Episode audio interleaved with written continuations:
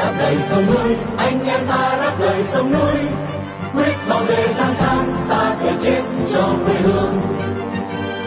Đây là đài phát thanh đáp lời sông núi, tiếng nói của những người Việt tha thiết với tiền đồ tổ quốc và hạnh phúc của toàn dân do lực lượng cứu quốc thực hiện, phát thanh mỗi ngày từ 7 giờ 30 đến 8 giờ tối giờ Việt Nam trên làn sóng ngắn 9.670 km chu kỳ.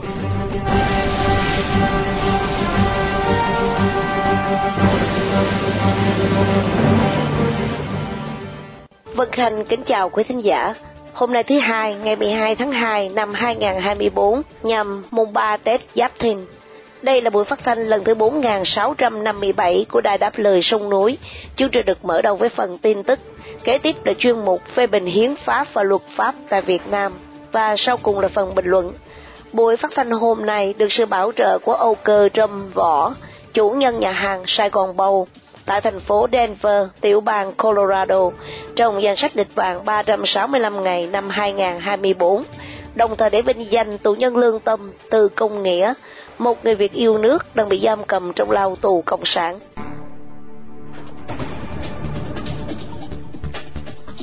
Mở đầu chương trình, Vân Hà và Miên Dương mời quý thính giả theo dõi phần tin tức.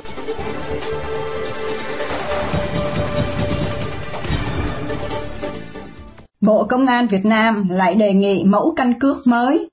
Bộ Công an Việt Nam vừa công bố mẫu thẻ căn cước mới, thay thế mẫu căn cước công dân để phù hợp với luật căn cước vừa được Quốc hội thông qua và sẽ có hiệu lực từ ngày 1 tháng 7 năm nay. Đây là lần thứ nhì người dân Việt Nam sẽ lại thay thẻ căn cước mới trong vòng 2 năm qua. Một số thông tin thay đổi trên căn cước mới được báo chí lệ đảng cho biết là dòng chữ căn cước công dân đổi thành căn cước mục quê quán đổi thành nơi đăng ký khai sinh, nơi thường trú thành nơi cư trú. Chữ ký của cơ quan cấp thẻ đổi từ Cục trưởng Cảnh sát Quản lý Hành chánh về trật tự xã hội thành Bộ Công an. Ngoài ra, các thông tin về đặc điểm nhân dạng, vân tay ngón trỏ trái và ngón trỏ phải không còn thấy trên căn cước. Cần biết là người Việt Nam có nhiều giấy tờ tùy thân, gồm có thẻ chứng minh nhân dân 9 số, thẻ chứng minh nhân dân 12 số, thẻ căn cước công dân mã vạch, thẻ căn cước công dân gắn chip. Đây là kết quả của nhiều lần đổi mẫu chứng minh nhân dân và thẻ căn cước của Việt Nam trong vòng 9 năm qua. Trong thời kỳ bị dịch Vũ Hán hoành hành, Bộ Công an đã cho thay đổi hàng triệu thẻ căn cước có chip. Một số người dân đã phàn nàn về tình trạng nhiêu khề khi phải đi đổi thẻ căn cước vào thời điểm đó theo báo chí Lệ Đảng, Bộ Công an vào năm 2021 đã đặt mục tiêu cấp thẻ căn cước gắn chip cho 50 triệu người trước tháng 7.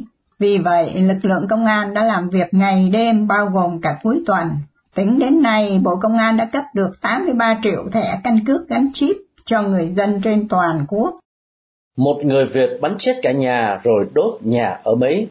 Giới chức trách đã tìm thấy thi thể 6 thành viên trong gia đình người đàn ông gốc Việt sau một vụ cháy nhà ở tiểu bang Pennsylvania, Hoa Kỳ vào ngày 7 tháng 2. Thi thể của sáu thành viên trong gia đình người đàn ông Việt Nam nói trên đã được tìm thấy sau vụ cháy nhà tại quận Delaware, trong khi giới chức trách cho biết chính người này đã bắn người thân và đốt nhà. Ngọn lửa đã bốc cháy dữ dội tại ngôi nhà của các nạn nhân, trong khi cảnh sát đến nơi phải đối diện với các phát súng bắn ra từ ngôi nhà. Vụ này khiến hai cảnh sát trúng đạn, nhưng không nguy hiểm đến tính mạng việc khám nghiệm pháp y đang diễn ra với nghi phạm có tên Cảnh Lê. Một cuộc điều tra sơ khởi cho biết là các nạn nhân bị sát hại bằng súng trường trước khi ngôi nhà bị đốt cháy vào hôm 7 tháng 2. Các nạn nhân là ba người lớn và ba trẻ em sống tại ngôi nhà nói trên. Tất cả đều là người thân của ông Cảnh Lê. Gia đình bà Britney McLaughlin Lê xác nhận là người phụ nữ 37 tuổi này cùng người chồng họ Lê 40 tuổi và ba đứa con đã không còn liên lạc được sau vụ cháy. Gia đình này cho biết hai vợ chồng này đã sống hạnh phúc trong 17 năm và tận tụy chăm sóc ba đứa con. Ba đứa con của họ là Natalia 17 tuổi, Nakaila 13 tuổi và Xavier 10 tuổi. Một người thân của bà McLaughlin Lay cho biết ba đứa trẻ đều học giỏi và chơi thể thao cũng giỏi. Tuần duyên Philippines tố cáo tàu Trung Cộng gây nguy hiểm trong thông báo đưa ra vào chiều hôm qua 11 tháng 2, Giới tuần duyên Philippines tố cáo là tàu hải cảnh Trung Cộng đã nhiều lần đến gần vào khoảng cách nguy hiểm đối với tàu tuần duyên Philippines ở bãi cạn Scarborough. Vụ này xảy ra khi tuần duyên Philippines đang thực hiện đợt tuần tra 9 ngày tại khu vực bãi cạn Scarborough thuộc quần đảo Trường Sa ở Biển Đông. Trong thông báo, giới chức tuần duyên Philippines cho biết chiếc tàu Teresa McBurney của họ có mặt tại khu vực từ đầu tháng này để bảo vệ ngư dân Philippines khỏi bị quấy rối thêm tại ngư trường truyền thống của nước này. Tuần duyên Philippines nhấn mạnh là các tàu Trung Cộng đã liều lĩnh vi phạm các quy tắc quốc tế về ngăn ngừa va chạm khi đi vào khoảng cách nguy hiểm với chiếc Teresa McBurney trong bốn lần, trong đó có hai lần tàu hải cảnh Trung Cộng vượt ngang qua mũi tàu. Video do Tuần Duyên Philippines quay được cho thấy một tàu hải cảnh Trung Cộng áp sát mạn trái của tàu Teresa McBurney chỉ vài thước trước khi cắt ngang mũi con tàu. Tuần Duyên Philippines cũng cho biết thêm là con tàu tuần tra nói trên gặp bốn tàu hải cảnh Trung Cộng hơn 40 lần. Cần biết là bãi cả Scarborough đã trở thành điểm nóng trong quan hệ giữa Trung Cộng và Philippines kể từ khi Trung Cộng bắt đầu kiểm soát khu vực này vào năm 2012. Bãi cả Scarborough cách đảo chính Luzon của Philippines 240 cây số về hướng Tây và cách đảo Hải Nam của Trung Cộng gần 900 cây số. Hiện tòa đại sứ Trung Cộng tại Manila chưa đưa ra bình luận về vụ này. Ai Cập sẽ hủy bỏ thỏa ước hòa bình nếu Do Thái tấn công Rafah.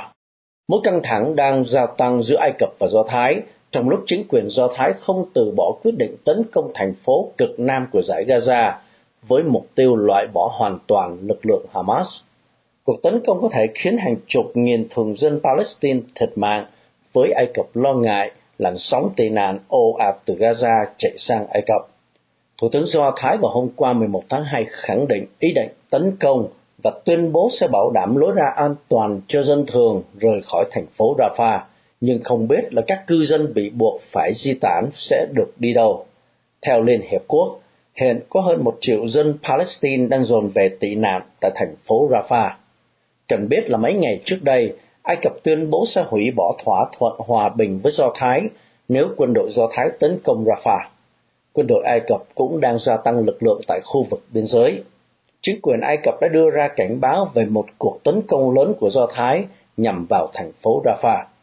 Theo các nguồn tin an ninh, xe tăng và xe bọc thép Ai Cập cũng đã được khai chiến. Về mặt lý thuyết, khu vực này được xem là phi quân sự hóa ở cả hai bên biên giới theo một hiệp ước hòa bình giữa Ai Cập và Do Thái vào năm 1979. Tuy nhiên, một thỏa thuận song phương cho phép khai triển hàng ngàn binh sĩ và xe bọc thép của Ai Cập tại khu vực này như là một phần của cuộc chiến chống lại quân khủng bố IS trên bán đảo Sinai. Các nước Ả Rập đứng đầu là Ai Cập phản đối việc Do Thái cưỡng bức người dân Gaza phải di tản. Tình hình hiện nay được so sánh với biến cố mang tên Nakba, tức đại thảm họa theo tiếng Ả Rập, khi hàng trăm ngàn người Palestine buộc phải chạy trốn sau khi nước Do Thái thành lập vào năm 1948.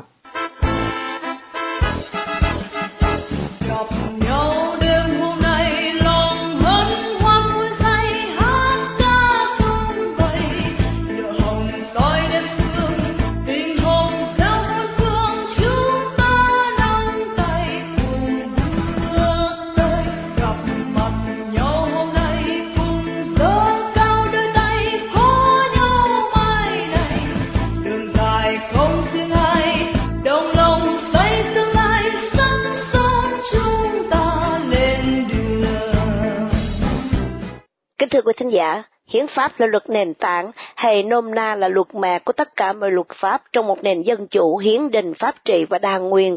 Hệ thống luật pháp nói chung điều hợp mọi tương quan xã hội trong một quốc gia. Chính vì thế, phê bình hiến pháp và những vấn đề luật pháp trong một quốc gia, một mặt góp phần hoàn thiện hiến pháp về hệ thống pháp lý, mặt khác nâng cao dân trí về một khía cạnh trọng yếu của nền dân chủ quốc gia. Đây là mục tiêu của chuyên đề phê bình hiến pháp 2013 và các vấn đề luật pháp tại Việt Nam do Đài Phát thanh Đáp lời sông núi chủ trương. Mời quý thính giả theo dõi phần phỏng vấn luật sư Lưu Tường Quang về đề tài Việt Nam cần thay đổi và thực thi hiến pháp nếu muốn đổi mới. Xin mời anh Hải Sơn. Vâng, xin kính chào luật sư Lưu Tường Quang. Nhân dịp mừng năm mới Hải Sơn chúc luật sư và bửu quyến được vạn sự cát tường. Thưa qua việc nới rộng chuyên mục phê bình hiến pháp 2013, hôm nay luật sư sẽ trình bày về chủ đề gì thưa luật sư? Dạ thưa anh ờ, Hải Sơn và kính thưa tất cả quý vị khán thính giả của đài đáp lời sông núi.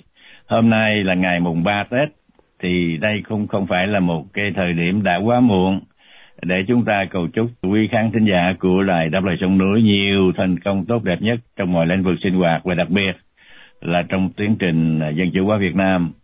À, thưa anh Hải Sơn, à, trong thời gian gần đây, à, công luận chính giới cũng như truyền thông quốc tế đã đề cập vấn đề Việt Nam cần đổi mới để thích nghi với thực trạng thế giới đang có nhiều biến động tại vùng Ấn Độ-Thái Bình Dương ngay cả giới lãnh đạo Cộng hòa xã hội chủ nghĩa Việt Nam cũng đã nêu vấn đề này trong bối cảnh sinh hoạt nội bộ của Đảng Cộng sản. Khi nói đến đổi mới, người ta thường nghĩ ngay đến sự thay đổi về mặt kinh tế mà Đại hội Đảng Cộng sản lần thứ sáu đã ban hành hồi năm 1986. Nhưng theo tôi, những ai nói đến đổi mới mà không gắn liền sự thay đổi về mặt chính trị thì đó là một sự đổi mới chỉ là cái bánh vẽ và không đem lại cái sự thay đổi thật sự đúng nghĩa. Bởi vậy tôi đề nghị à, thưa anh Hoài Sơn chủ đề thảo luận hôm nay vào ngày mùng 3 Tết năm Giáp Thìn là Việt Nam cần thay đổi và thực thi hiến pháp nếu muốn đổi mới và đưa Việt Nam vào vị thế của một cường quốc bậc trung vào giữa thế kỷ thứ 21 hay nói khác hơn là trở thành một Hàn Quốc của đầu thế kỷ này như hiện nay, thưa anh. Vâng, tất nhiên thành quả về một tiến trình dân chủ là mong ước của cả dân tộc, thưa luật sư. Cũng vì lý do này mà hàng trăm những người tranh đấu ôn hòa đã phải vào tù ra khám tại Việt Nam, hoặc có khi phải sống cuộc đời lưu vong ở nước ngoài. Nhưng ờ, trước khi chúng ta nói đến việc cải tổ sâu rộng về mặt chính trị, xin luật sư tóm lược một vài phát biểu về đổi mới đã được nêu lên đó thưa luật sư. Dạ thưa anh, ờ, giới với chuyên gia quốc tế đã nhiều lần đề cập đến vấn đề quan trọng này. À, trong cuộc thảo luận hôm nay, à, tôi đề nghị chúng ta nghe phát biểu mới nhất, không ai khác hơn là của chính ông Tổng Bí thư Nguyễn Phú Trọng. Theo bản tin Đài tiếng nói Hoa Kỳ VOA ngày 8 tháng 2, 2024, ông Nguyễn Phú Trọng yêu cầu đổi mới quy hoạch trung ương đảng trong cổng thông tin điện tử Chính phủ Cộng hòa xã hội chủ nghĩa Việt Nam cũng cùng ngày 8 tháng 2, ông Nguyễn Phú Trọng ban hành chỉ thị và tôi xin trích dẫn tiếp tục chuẩn bị tích cực cho Đại hội Đảng bộ các cấp và Đại hội đại biểu toàn quốc lần thứ 14 của Đảng.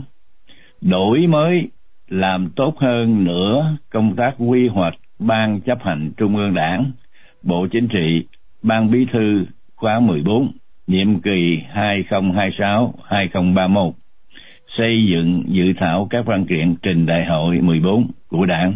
Xin hết trích dẫn. Người nghe, người xem có thể lầm tưởng đây là một sáng kiến mới, nhưng trong thực tế thì ông Nguyễn Phú Trọng đã nói lời lẽ tương tự như vậy nhiều lần trong quá khứ. Đây không phải là tình trạng rượu cũ bình mới, chứ đừng nói chi đến tình trạng rượu mới bình cũ. Thật đáng buồn vì đây chỉ là tình trạng rượu cũ bình cũ được nhai đi nhai lại nhiều lần. Giả sử như đây là một sáng kiến mới thì nó cũng không thể đem lại sự đổi mới nào cả. Công tác quy hoạch mà chỉ giới hạn trong một dân số trên dưới 200 quỹ viên trung ương của đảng, kể cả những người việc dự quyết trong một nước có trên 100 triệu dân không có tiếng nói thì phương cách lựa chọn có thay đổi thế nào đi nữa, kết quả cũng không thể khác được. Ông Nguyễn Phú Trọng đã bắt đầu chiến dịch gọi là đốt lòa, gọi là để bài trừ tham nhũng cửa quyền tại Việt Nam. Mô phỏng theo chiến dịch đã hổ diệt rùi của đàn anh Trung Quốc từ sau đại hội đảng năm 2016 nhưng nếu chúng ta nhìn lại hai mốc điểm, khi ông Đinh La Thăng nguyên ủy viên Bộ Chính trị, bị thất sủng và vào tù năm 2017, cho đến khi ông Trần Tuấn Anh cũng là một ủy viên Bộ Chính trị và là một thái tử đỏ, con trai của cựu chủ tịch nước Trần Đức Lương, thì lại được miễn nhiệm tất cả các chức vụ để hạ cánh an toàn hồi đầu năm nay. Thì danh sách các viên chức chó bu của đảng bị kỷ luật bị sa thải bị truy tố càng ngày càng dài theo tôi nghĩ là có khi còn dài hơn cả cái sớ táo quân Chầu Ngọc Hoàng vào ngày 23 tháng Chạp theo phong tục dân gian của Việt Nam, thưa anh ờ, Hải Sơn. Ai chịu trách nhiệm về tình trạng mỗi ngày một suy đồi này? Theo tôi, đó là chính ông Nguyễn Phú Trọng. Vì chính ông đã tự trao cho mình nhiệm vụ tuyển chọn nhân viên cấp cao cho đảng và chính phủ. Trong một thể chế dân chủ, nhân vật như ông Nguyễn Phú Trọng đã phải từ chức từ lâu rồi. Nhưng ông Nguyễn Phú Trọng chẳng những đã không từ chức, mà còn vi phạm nội quy của đảng trong phạm vi tuổi tác và giới hạn hai nhiệm kỳ. Vâng, quả thật có một sự tuyển chọn bị hạn chế về mặt nhân sự và tùy tiện theo phe nhóm trong nội bộ đảng á, thì không thể đem lại sự đổi mới nào. Phương cách mà ông Nguyễn Phú Trọng chỉ đạo thực ra chỉ là một hình thức mỹ dân. Thưa thế còn à, trong giới truyền thông thì sao ạ? Có ai đưa đề nghị nào khả thi không à, thưa luật sư? Dạ thưa anh, à, trong số các cơ quan truyền thông phương Tây thì à, có uy tín thì tôi phải nói đến cái tạp chí hàng tuần xuất bản tại London, Vương quốc Anh, đó là tạp chí The Economist. The Economist là một tạp chí trí thức nói chung có khuynh hướng trung hữu, tức là central right, đã từng có lập trường ủng hộ Việt Nam Cộng Hòa và cuộc chiến Việt Nam nói chung. Từ sau năm 1975 thì The Economist đã theo đuổi vấn đề Việt Nam một cách khách quan và thường nêu lên những vi phạm nhân quyền và tự do dân chủ tại Việt Nam. Mấy tuần trước đây, cụ thể là trong số phát hành ngày 24 tháng 1 năm 2024, The Economist đã kêu gọi ông Nguyễn Phú Trọng nên từ chức và nên được thay thế bởi một nhân vật có khuynh hướng thực dụng để tạo môi trường ổn định thuận lợi cho đầu tư nước ngoài. The e, The, e, The Economist lập luận rằng vấn đề sức khỏe và tuổi tác của ông Nguyễn Phú Trọng đang tạo nên tình trạng tiêu cực, bất ổn định. Cũng theo tờ báo này, thì Việt Nam đang ở thế chiến lược quan trọng và trong năm 2023 đã tiếp đón lãnh tụ hai đại cường là Tổng thống Joe Biden của Mỹ và Chủ tịch kiêm Tổng bí thư Trung Quốc Tập Cận Bình. Theo tôi lập luận của báo The Economist có có khuyết điểm quan trọng. Thứ nhất là Nguyễn Phú Trọng tự nguyện từ chức hay vì bị lật đổ nhẹ nhàng để che giấu sự chia rẽ nội bộ. Đây là một uh, nhân vật kế nhiệm có thể tạo nên ổn định về mặt sức khỏe của lãnh đạo, nhưng không thay đổi gì về mặt chính trị. Một tổng bí thư mới vẫn phải sinh hoạt theo phương thức cũ của nội quy đảng Cộng sản mà tôi đã từng lập luận rằng tại Việt Nam nội quy của Đảng Cộng sản đứng trên hiến pháp năm 2013 vì quyền hạn thực sự của Tổng Bí thư không phát xuất, không bắt nguồn từ hiến pháp mà là từ nội quy của đảng. Hay nói khác hơn, vị trí và quyền hạn của ông Tổng Bí thư là vì sự vi phạm hiến pháp thường trực và cần được chấm dứt thưa anh.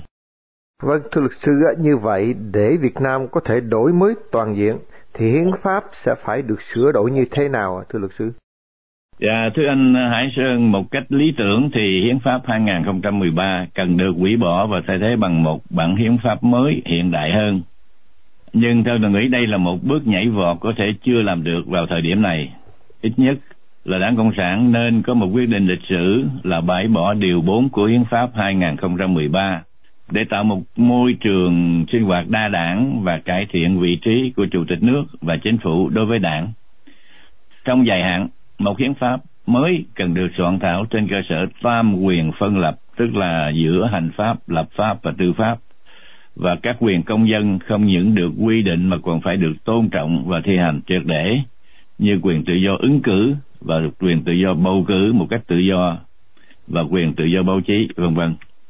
Vấn đề tham nhũng cửa quyền hiện nay không thể giải quyết được vì chế độ độc đảng và chính phủ kiểm soát hoàn toàn ngành báo chí, truyền thông cũng như hệ thống tòa án chỉ là bàn tay nối dài của đảng cộng sản và đó là tình trạng vì sao mà vấn đề tham nhũng không thể được bài trừ thưa anh à, nhân dịp này thì tôi cũng xin một lần nữa cầu chúc quý vị khán thính giả của đài đáp lời sông núi được mọi sự an vui thành đạt và xin cảm ơn anh Hải Sang à, về cái phần phỏng vấn hôm nay Vâng, rất cảm ơn luật sư Lưu Tường Quang đã dành thời giờ cho một phê bình hiến pháp 2013 tuần này. Chúc bình an, hẹn lại trong một buổi trao đổi khác. Xin kính chào luật sư ạ. Dạ, xin kính chào Nãi Sơn và kính chào tất cả quý vị khán thính giả của đài Đáp Lời Sông Núi ạ.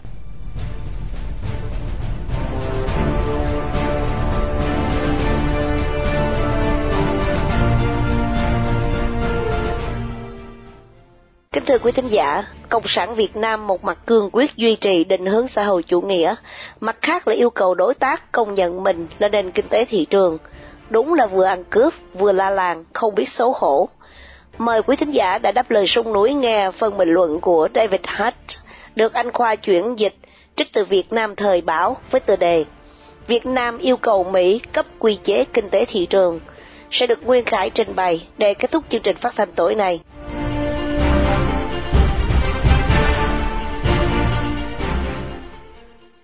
Việt Nam hy vọng Hoa Kỳ sẽ nhanh chóng thay đổi các quy định về cáo buộc bán phá giá xuất khẩu, đưa các quy định này tiệm cận hơn đến các tiêu chí cải cách của Liên minh châu Âu, tức là EU.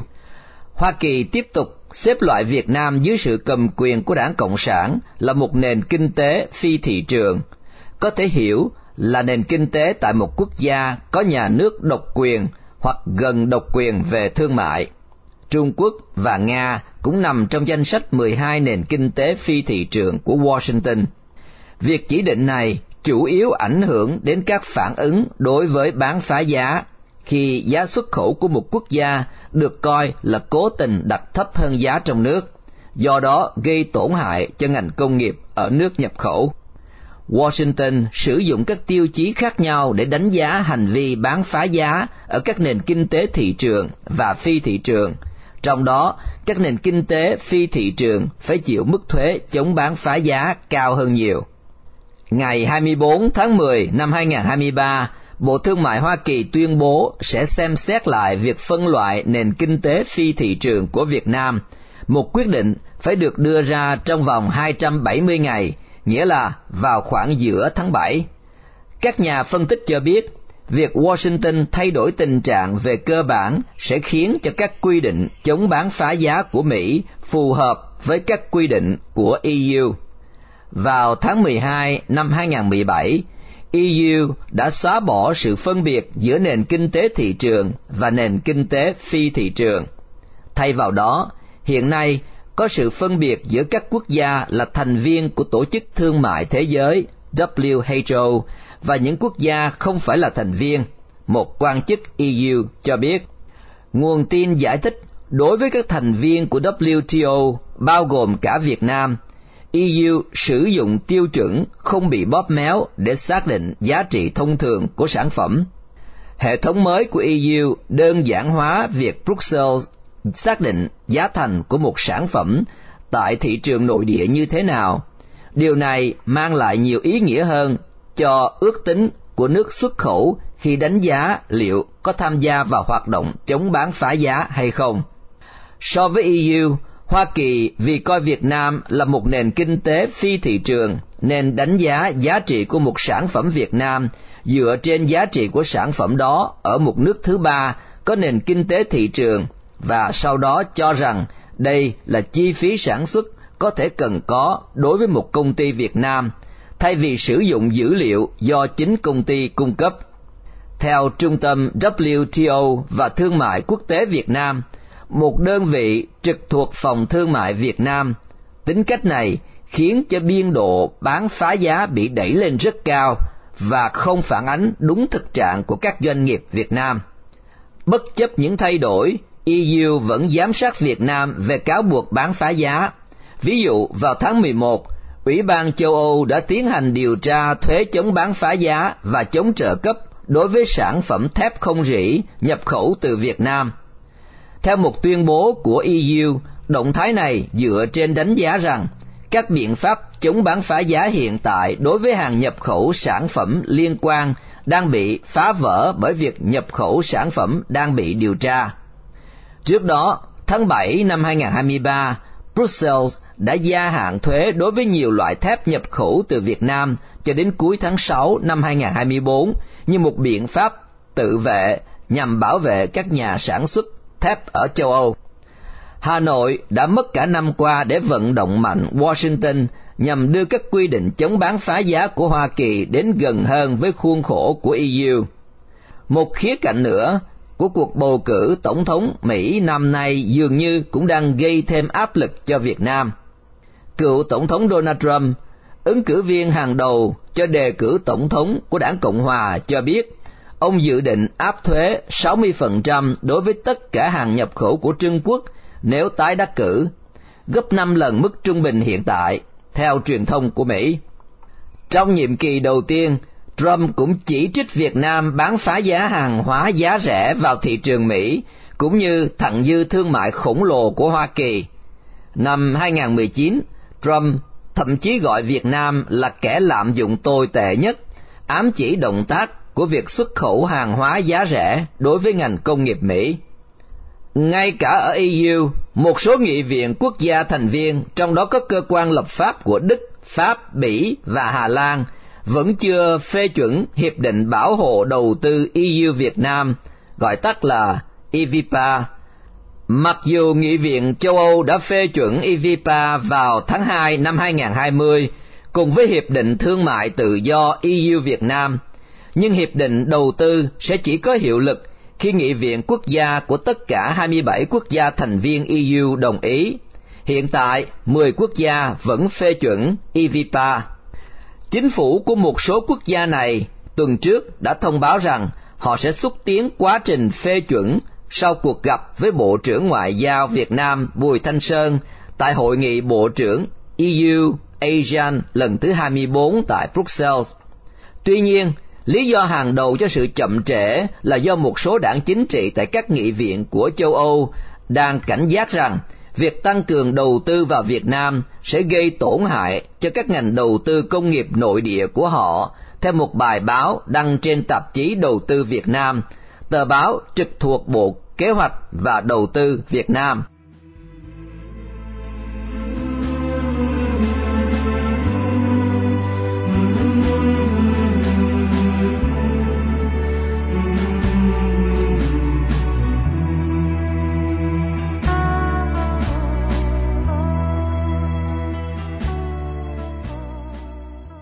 Trước khi chia tay trong buổi phát thanh tối này, kính mời quý thính giả cũng đã đáp lời sông núi nhớ đến anh Từ Công Nghĩa, sinh năm 1993, bị bắt ngày 5 tháng 11 năm 2016 với bản án 10 năm tù giam.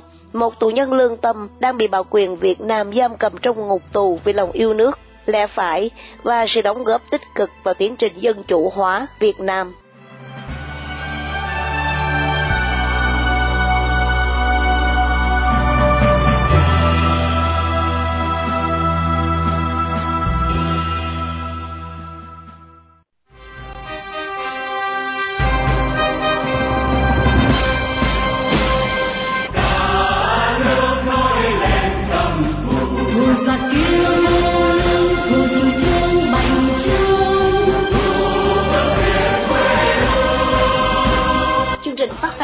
Đáp sông núi hôm nay đến đây là chấm dứt. Hẹn gặp lại quý thính giả trong chương trình tối mai vào lúc 7 giờ 30. Mọi ý kiến xin liên lạc với đài phát thanh đáp lời sông núi tại địa chỉ liên lạc chấm dlsn a vòng gmail com hoặc PO Box 612882 San Jose, California 95161 điện thoại 408 663 9860 Cảm ơn quý thính giả đã theo dõi chương trình. Kính chúc quý vị một đêm thật bình an và xin chào tạm biệt.